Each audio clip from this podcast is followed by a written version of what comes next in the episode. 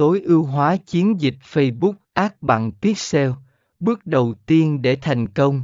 Phần 50B Cách tránh các sai lầm thông thường để tránh các sai lầm phổ biến khi tối ưu hóa chiến dịch Facebook Ads sử dụng Pixel, bạn có thể áp dụng những cách sau đây.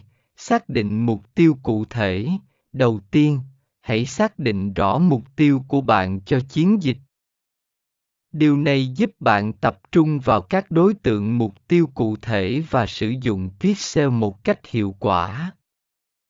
Học cách sử dụng pixel đúng cách.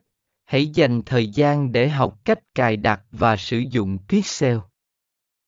Facebook cung cấp hướng dẫn chi tiết và tài liệu hữu ích để giúp bạn